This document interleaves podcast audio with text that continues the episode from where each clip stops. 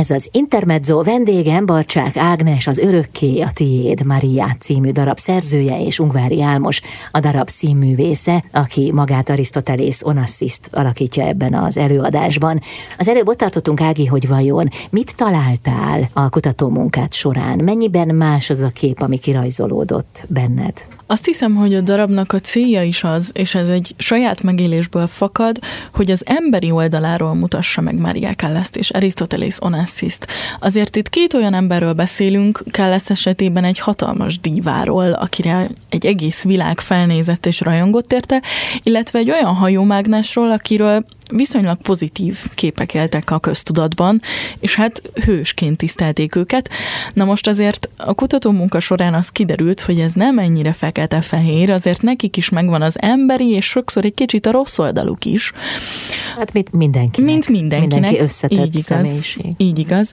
Úgyhogy igazából számomra az volt a legnagyobb felfedezés, hogy megismerhettem azt, hogy ezek a hős alakok hogy éltek, mint emberek, hogy voltak emberi konfliktusaik, voltak emberi problémáik, különösen azt hiszem, hogy Onassisnak a karaktere az, amiről sokat hallottunk, azért úgy bulvárlapokban is lehetett olvasni, hogy hát úgy azért kicsit erőszakos, kicsit ilyen, kicsit olyan, és azért egy nagyon új és sok esetben sajnos negatív oldalát lehet megismerni, hogyha az ember jobban utána néz Onassisnak. Most mire utalsz, Ági? Hát mondd ki. Arra, hogy tulajdonképpen egy, egy narcisztikus személyiség volt ő. Sajnos, és, és ez... És egy ekkora dívát, mint Kállász lenyomott, vagy maga mellé tudott idomítani, hiszen azért, ha most azt mondod, hogy narcisztikus, akkor azért ő valószínűleg eszközként használta a körülötte lévő embereket. Igen, igen. És az az érdekes, hogy itt jön a Kállásznak az emberi oldala és a háttere, hogy ő egy nagyon törékeny nő volt. Egy nagyon bizonytalan és törékeny nő, aki gyerekkorában kapott fel a világ tulajdonképpen, és ez magával ragadta, és az első férjével, Meneginivel is ez volt ugye a legnagyobb probléma, hogy tulajdonképpen kihasználta a Kállaszt, a menedzsere volt, úgy felemelte, egy fiatal lány volt, könnyű volt őt befolyásolni. És ez a törékenysége, ezt ő valahonnan a múltjából hozta. Az édesanyjával való rossz kapcsolatából, De azért micsoda ellentmondás, hogy ő volt világhírű. Az egész világ ránézett fel. És mégis most azt mondod, hogy volt egy férfi, aki mégsem volt olyan tehetséges nagy művész, mint mondjuk Kállász, és mégis ő uralkodott fölötte. Igen, hát ez, ez, ezek az emberi jellemeknek a hullámzásai azok, mert hogy nem mindig volt egyértelmű, hogy itt ki, ki dominál le tulajdonképpen a De történetben. ez fontos? Hogy ki, ki dominál le? Hogy fontos-e ebben a szerelmi történetben? Szerintem emberi oldalról fontos. Fontos, hogy lássuk azt, hogy hogy alakulnak át emberek impulzusok hatására, megtörések hatására. Azért a Kállásznak rengeteg törés volt a karrierjében. És hogy a karrieri törések, hogy az ő nyilvános élete hogy van hatással a belső életére. És az Onassisnál talán ugyanez határozta meg leginkább a dominanciát, hogy az ő külső üzleti ügyeit hogy hozza bele a kapcsolatába, vagy hogy vonja ki belőle. Jó, azért eh, Arisztotelész Onassis eh, nem kis eh, bájjal, bűv erővel rendelkezett, hiszen Jackie Onassis is meghódította. Igen, igen, erre egy, a darabban egy rövid kis, nyilvánvalóan ezt a részt sem kerülhettük meg, hogy ahogyan a darabból is kiderül, hogy gyakorlatilag Maria Callas háta mögött vette el Jackie Kennedy-t, úgyhogy mindeközben szédítette ö, Mariát, és, és az ő kapcsolatuk is fennmaradt gyakorlatilag folyamatosan mindeközben, de mindezek, amiket az Ági elmondott, azért is nagyon érdekes, meg meg izgalmas, mert, mert éppen miatt a, a sok-sok ellentmondás miatt, amit ez a két karakter magában hordoz, nagyon izgalmas, és tényleg színpadra kívánkozik az ő kapcsolatuk és életük, és azért is jó, hogy ilyen színes személyiségek, mert ugye, ahogy említettük, ez egy levélszínház, igazából egy felolvasó est, Ö, mi egymás mellett állunk, illetve ülünk a, a darab az előadás során, és igazi interakció gyakorlatilag csak egyszer van közöttünk a, a darab során, de, de mégis a, a, a szöveg, illetőleg a mögött ö, lévő a, a vívódásai a karaktereknek rendkívül élővé és izgalmassá teszi ezt a felolvasó estet levélszínházat. Tehát statikus maga az előadás, vagy nem? olyan szempontból statikus, hogy egy helyszín és felolvasnak, tehát nem a nézők felé játszva kicsit, de nem mondom ugyanakkor, hogy kevesebb játékossággal, bár szerintem inkább Álmos erről te tudsz beszélni. Nincs benne kevesebb játékosság. Még többet tesznek bele, így nem? Igen, hogy igen. Hát, mivel bele vagyunk, vagy rá vagyunk Aha. kényszerítve, hogy játszunk a, a hangunkkal, igen. a gesztusainkkal ö, jobban, és pont emiatt talán mondhatom a te nevedben is, hogy a, az első előadás előtt, a bemutató előtt volt bennünk egy kis félsz, hogy most mi ez, hogy levélszínház, egyáltalán a, a nézőknek átjön-e az, hogy, hogy akkor most leveleket olvasnak föl, a, amit egymásnak írnak, és hogy ez egyáltalán mennyire lesz izgalmas, mennyire tudjuk ezt megfelelően színpadra állítani, de, de annyira pozitívak voltak a visszajelzések, és jó kritikákat kaptunk, hogy, hogy úgy gondolom, hogy, hogy van ennek létjogosultsága ennek a darabnak a kapcsán. Az ő szavaik alapján elevenedik meg a múlt, a kettejük kapcsolata. Igen. Jövünk vissza, folytatjuk a beszélgetést az Örökké a Tiéd Maria című darabról, Barcsák Ágnessel a darab szerzőjével, és Ungvári Álmossal a darab színművészével. Ez az Intermezzo az Eleven tavasz szervezésében pénteken és szombaton láthatják Maria Callas és Aristoteles Onassis szerelmi történetének levélszínházi előadását a keletkultban. Barcsák Ágnes ül itt a stúdióban, a darab szerzője, és Ungvári Álmos, aki személyesen Onassist alakítja ebben az előadásban. Hogyan épült fel kettejük kapcsolata? Uh, ugye, ahogy Ági is mondta korábban, a, a darab az ott veszi fel a fonalat, amikor először megismerkednek. Az első levélváltás az még egy ilyen kicsit formálisabb levélváltás kettőjük között. Aristoteles Onassis kicsit puhatolózik, hogy mégis milyen következő lépéseket tett Maria Callas irányába, és akkor, ahogyan az a darabból is kiderül, fokozatosan egyre közelebb kerülnek, elhívja a saját hajójára, hajójára egy tengeri körútra, ahova még az akkori akkori férjét is elhívja, és így szépen lassan férkőzik be Maria Callas kegyeibe, és aztán az nagyon-nagyon érdekes, meg szerintem jól van megírva a, a darabban, hogy nagyon széles skálán mozog Onassisnak a, a Hát nem is tudom, hogy mondjam. A, az udvarlási technikája? Az udvarlási technikája egyrészt, meg aztán később a, a Kállász felé, amilyen érzelmeket tanúsít. Ugye az elején még egy igazi hős szerelmes, egy igazi Rómeó vagy Casanova, aztán később, amikor már, hogy úgy mondjam, talán kicsit unja az egész szituációt, vagy a terhére van,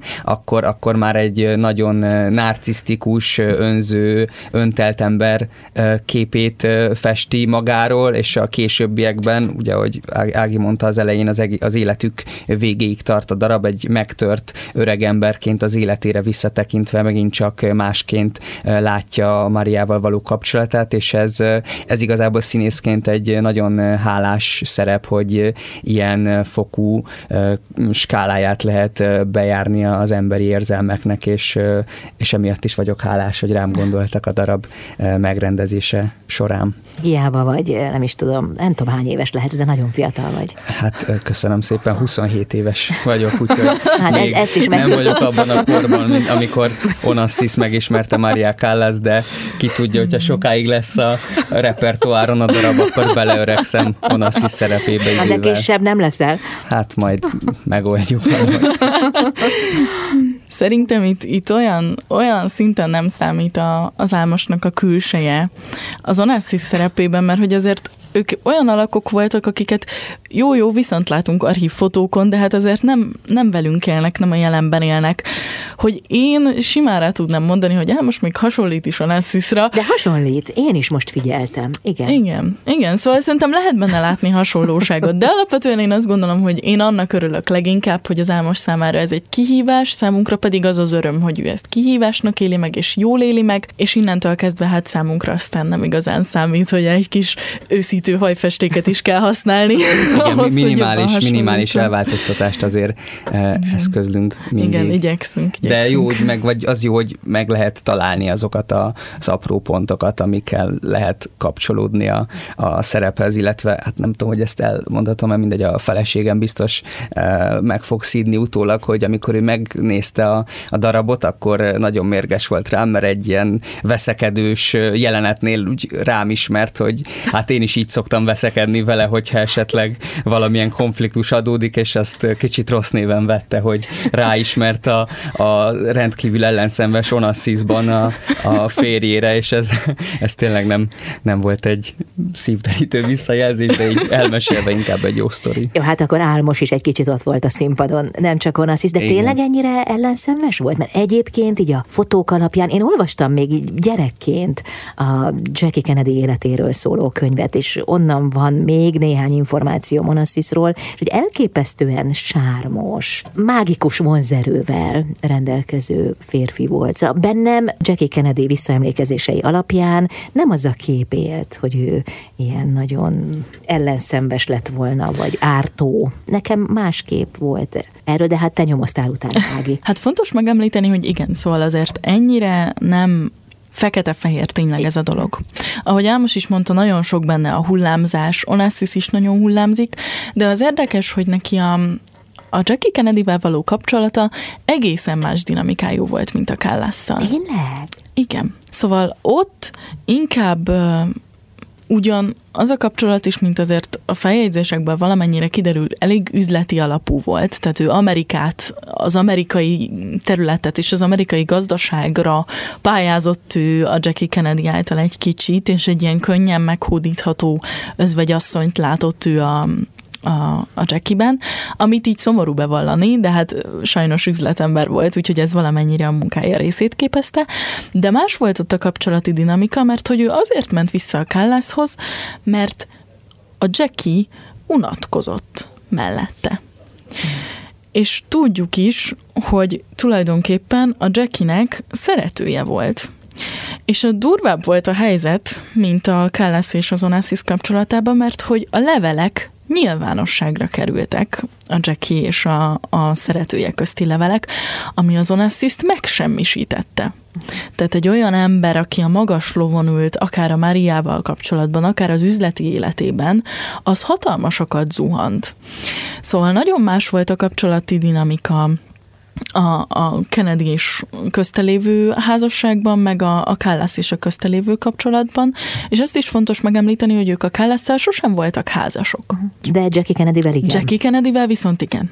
Igen. Nem lehetséges, hogy abból származott ez a különbség Onassis viszonyulásában, hogy Jackie Kennedy egy olyan pályán volt nagyhatalmú asszony, amire ő felnézett. Kállász pedig törékeny művészlélek volt, bármennyire is híres. Lehet, sőt biztos, hogy ez benne van a, a két kapcsolat közötti dinamika változásában, meg különbségében, hogy igen, hogy azért a Kállász területére mondjuk az előző férje, a Menegini sokkal inkább felnézett, ő operarajongó volt. Uh-huh. Az az Onassis ebből a szempontból inkább csak szórakozás szinten szerette az operát, szórakozás szinten volt jelen ebben a féle művészeti életben, és igen, sokkal inkább, amit a Jackie Kennedy nyújtott neki, a számára talán egy kicsit magasabb rendű. Imponáló. Imponáló, igen. igen. De Kállász egyfajta zsákmány volt számára? Szerette, vagy mi? mi? Mi derült ki? Szerette, igen, Szerette. bár erről Ági többet tud. Nem, nem, én, én pont neked akartam odadni a labdát azzal, hogy, hogy, hogy én nem tudom megállapítani, hogy mi volt itt köztük. Na. Hát, hogyha te sem tudod megállapítani, akkor én, én hogyan tudnám? Én nekem, ugye, hogy mondtam, hogy nekem a fő tudásforrása az a darab, meg hát nyilván a darab után, ami, aminek utána jártam, de de én azt, azt gondolom, hogy, hogy, hogy persze szerette, nem bánt vele mindig jól, és nagyon sok mindent megbánt az élete, élete végén, de, de abból is látszik, hogy ugye vissza is tért hozzá az élete egy későbbi szakaszában, hogy, hogy én azt gondolom, hogy, hogy biztosan szerette Maria Callas-t. Na jövünk vissza, folytatjuk a beszélgetést. Vendégem Barcsák Ágnes a darab szerzője és Ungvári Álmos, aki Onassziszt alakítja az Örökké a Tiéd Maria című darabban. Ez az Intermezzo, vendégem Barcsák Ágnes, az Örökké a Tiéd, Mária című darab szerzője és Ungvári Álmos, az előadás színművésze, aki Onassziszt alakítja ebben a darabban.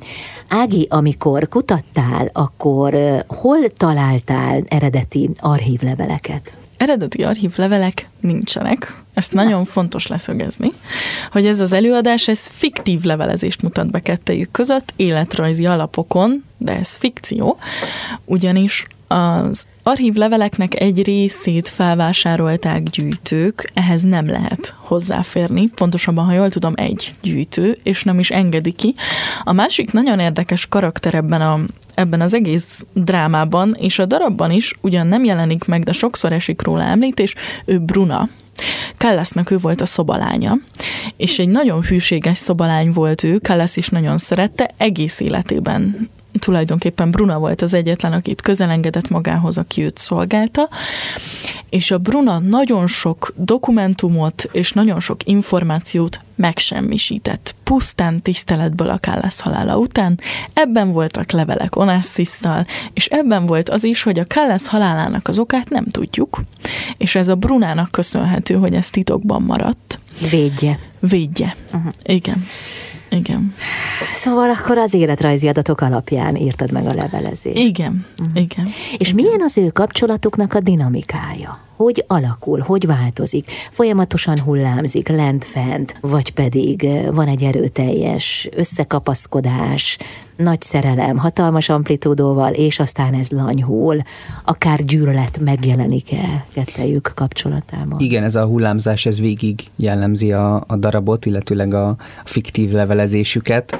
Ugye az elején Onassis az, aki nagyon pedálózik, meg teper, hogy Maria Callasnak a látókörébe kerüljön, és hogy meghódítsa őt, és aztán ahogy, ahogy sikerült. meg ahogy ez sikerült, akkor azt meg lehet figyelni, hogy ez hogy alakul, hogy mikor melyiküknek fontosabb ez a, ez a kapcsolat, és van olyan, amikor Onassis az, aki nem vesz tudomást Mariáról, van, amikor Mária végre a sarkára áll, és, és ő az, aki mondja, hogy, hogy elég volt ebből a, hát igen, csak bánta, olykor bántalmazó kapcsolatból, és talán a, a végére, ugye nyilván mondjuk mindketten öregek lesznek, illetőleg hát ugye meghalnak, és addigra talán egy szép kibékülés tapasztalhatunk a, a, a színpadon, illetőleg lehetünk a, a tanúi, de, de egészen odáig tényleg rendkívül hullámzó az ő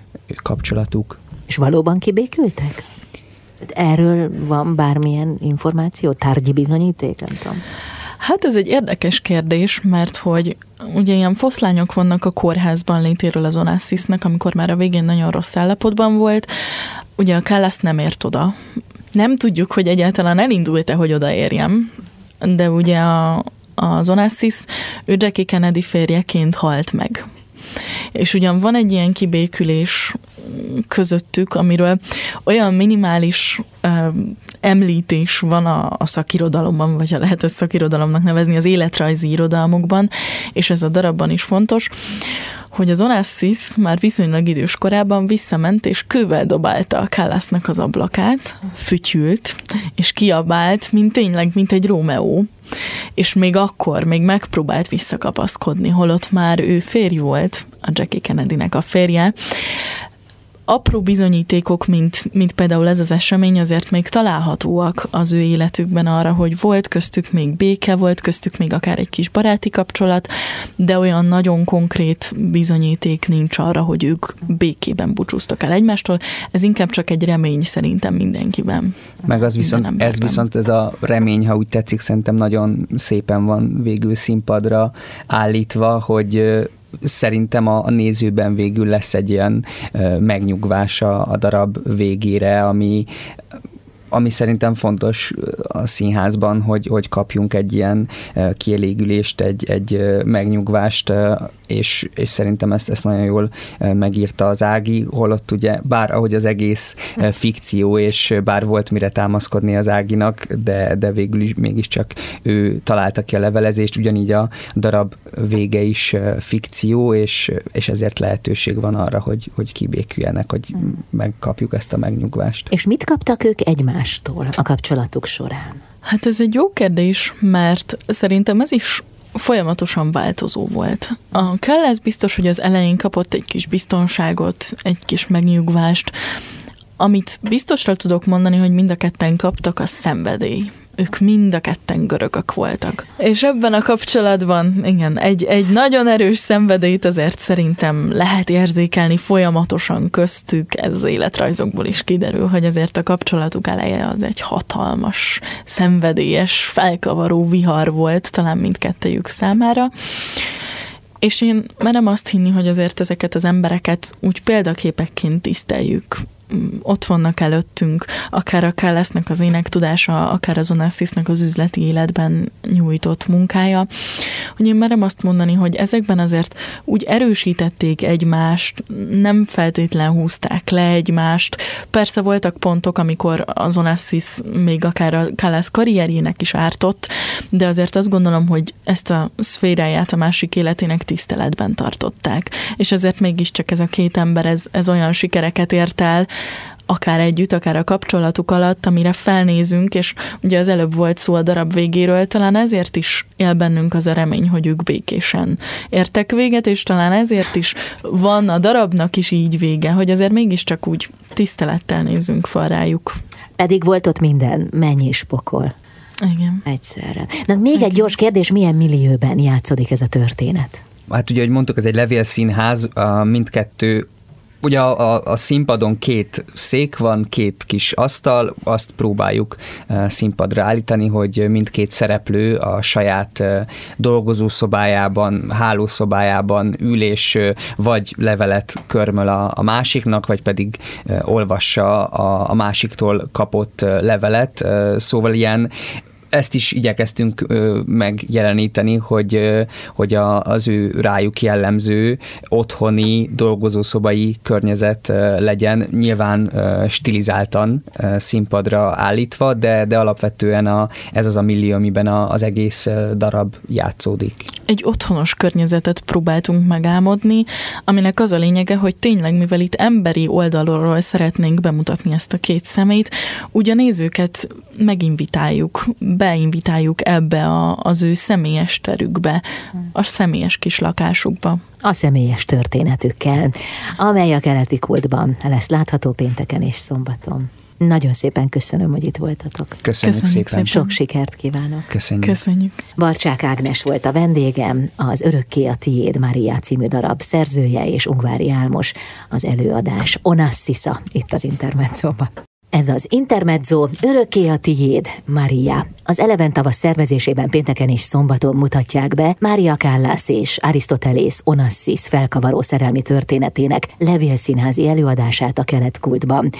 Vendégeim Barcsák Ágnes a darab szerzője és Ungvári Álmos a darab színművésze. Szervusztok! Szia! Szervusz! Most van egy tippem, csak nem Onassis ül velem szemben, személyesen? De igen, a darabból én játszom Onassist, míg Maria Kállást pedig Bátor Anna játsza. Mi ketten vagyunk a szereplői ennek a levélszínháznak, ahogy te is mondtad. Most ne haragudj meg, de azért legalább 40 centivel biztos magasabb vagy Onassisnál, de lehet, hogy többel.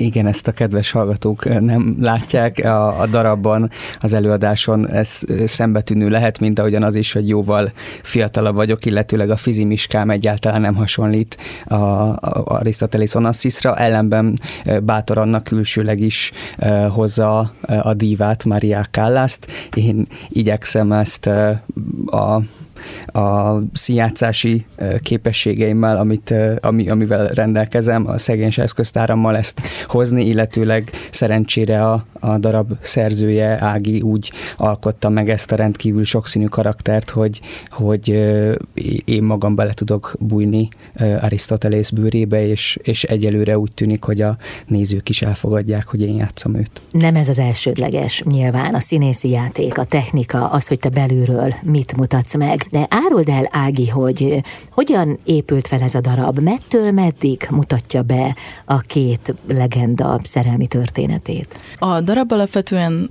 csak az ő szerelmi történetükre koncentrál. Elejétől a végéig? Az elejétől a végéig, igen. Konkrétan a halálukig, ezt talán elárulhatjuk a hallgatóknak is. Az ő szerelmi történetükből derülnek ki azért ö, olyan mélyebb rétegek az ő saját személyiségükről, akár a Kállásznak a karrierjéről, akár az Onassisnak a, a karrierjéről, vagy a családi életükről, ami akár korábban történt az ő életükben, vagy ilyen nagyon mellékszál, akár nem is annyira tudja a nagy közönség, hogy ez benne volt az ő kapcsolatukban, de maga az időtartama a, a levélszínháznak, az konkrétan a kapcsolatuk elejétől a végéig fedi le az időt, és közte van egy, egy vannak időugrások is nyilván, mert hogy nem ülhetünk ott több évig, hogy végighallgassunk minden részletét. Van egy nagyobb időugrás is benne, de, de alapvetően a kapcsolatukra fókuszálva mutatja be mindkét hírességnek egy kicsit az emberi oldalát. Amikor a darabra készültél, akkor nyomozói munkát is folytattál, kutattál azután, hogy mi a valóság, hiszen a különböző híradásokból, burvárlapokból azért néhány információval rendelkezünk, de nyilván itt sokkal mélyebb megismerésről van szó. Igen, hát alapvetően egy hosszú kutatómunka, majdnem másfél éves kutatómunka előzte meg azt, És hol? hogy hol ez megszületett. Hát alapvetően úgy volt, hogy Bátor Anna a Magyar Művészeti Akadémiánál volt ösztöndíjas, és neki alapvetően a projektje az operára és annak a népszerűsítésére irányult, és ebbe a projektbe szűtte bele azt, hogy ő hozzá személyesen nagyon közel áll Kallász, ez a történet, és tudta, hogy hozzám is közel áll a komoly zene Kallász és a története, és így együtt próbáltunk szakirodalomból, bulvárlapokból, zenei anyagokból, akár videófelvételekből is minél pontosabb képet kapni arról, hogy mi volt itt a valóság. Nem mondom, hogy száz százalékban sikerült a valóságot reprodukálnunk, de nyilván nem is ez volt a célunk, inkább csak nagyjából az eseményeket szerettük volna hülyen látni, és ahhoz hozzátenni a mi saját fordulatainkat, a mi saját megéléseinket a történésekkel kapcsolatban, Úgyhogy leginkább ilyesmi kutató munkáról van szó, és az előadásban is szerepelnek archív videófelvételek, hogy még egy kicsit valóságosabbá próbáljuk tenni ezt az egész történetet. Nagyon más kép rajzolódott ki bennetek eh, Kállászról, illetve Onassisról, ahhoz képest, ami általában a társadalomban él róluk?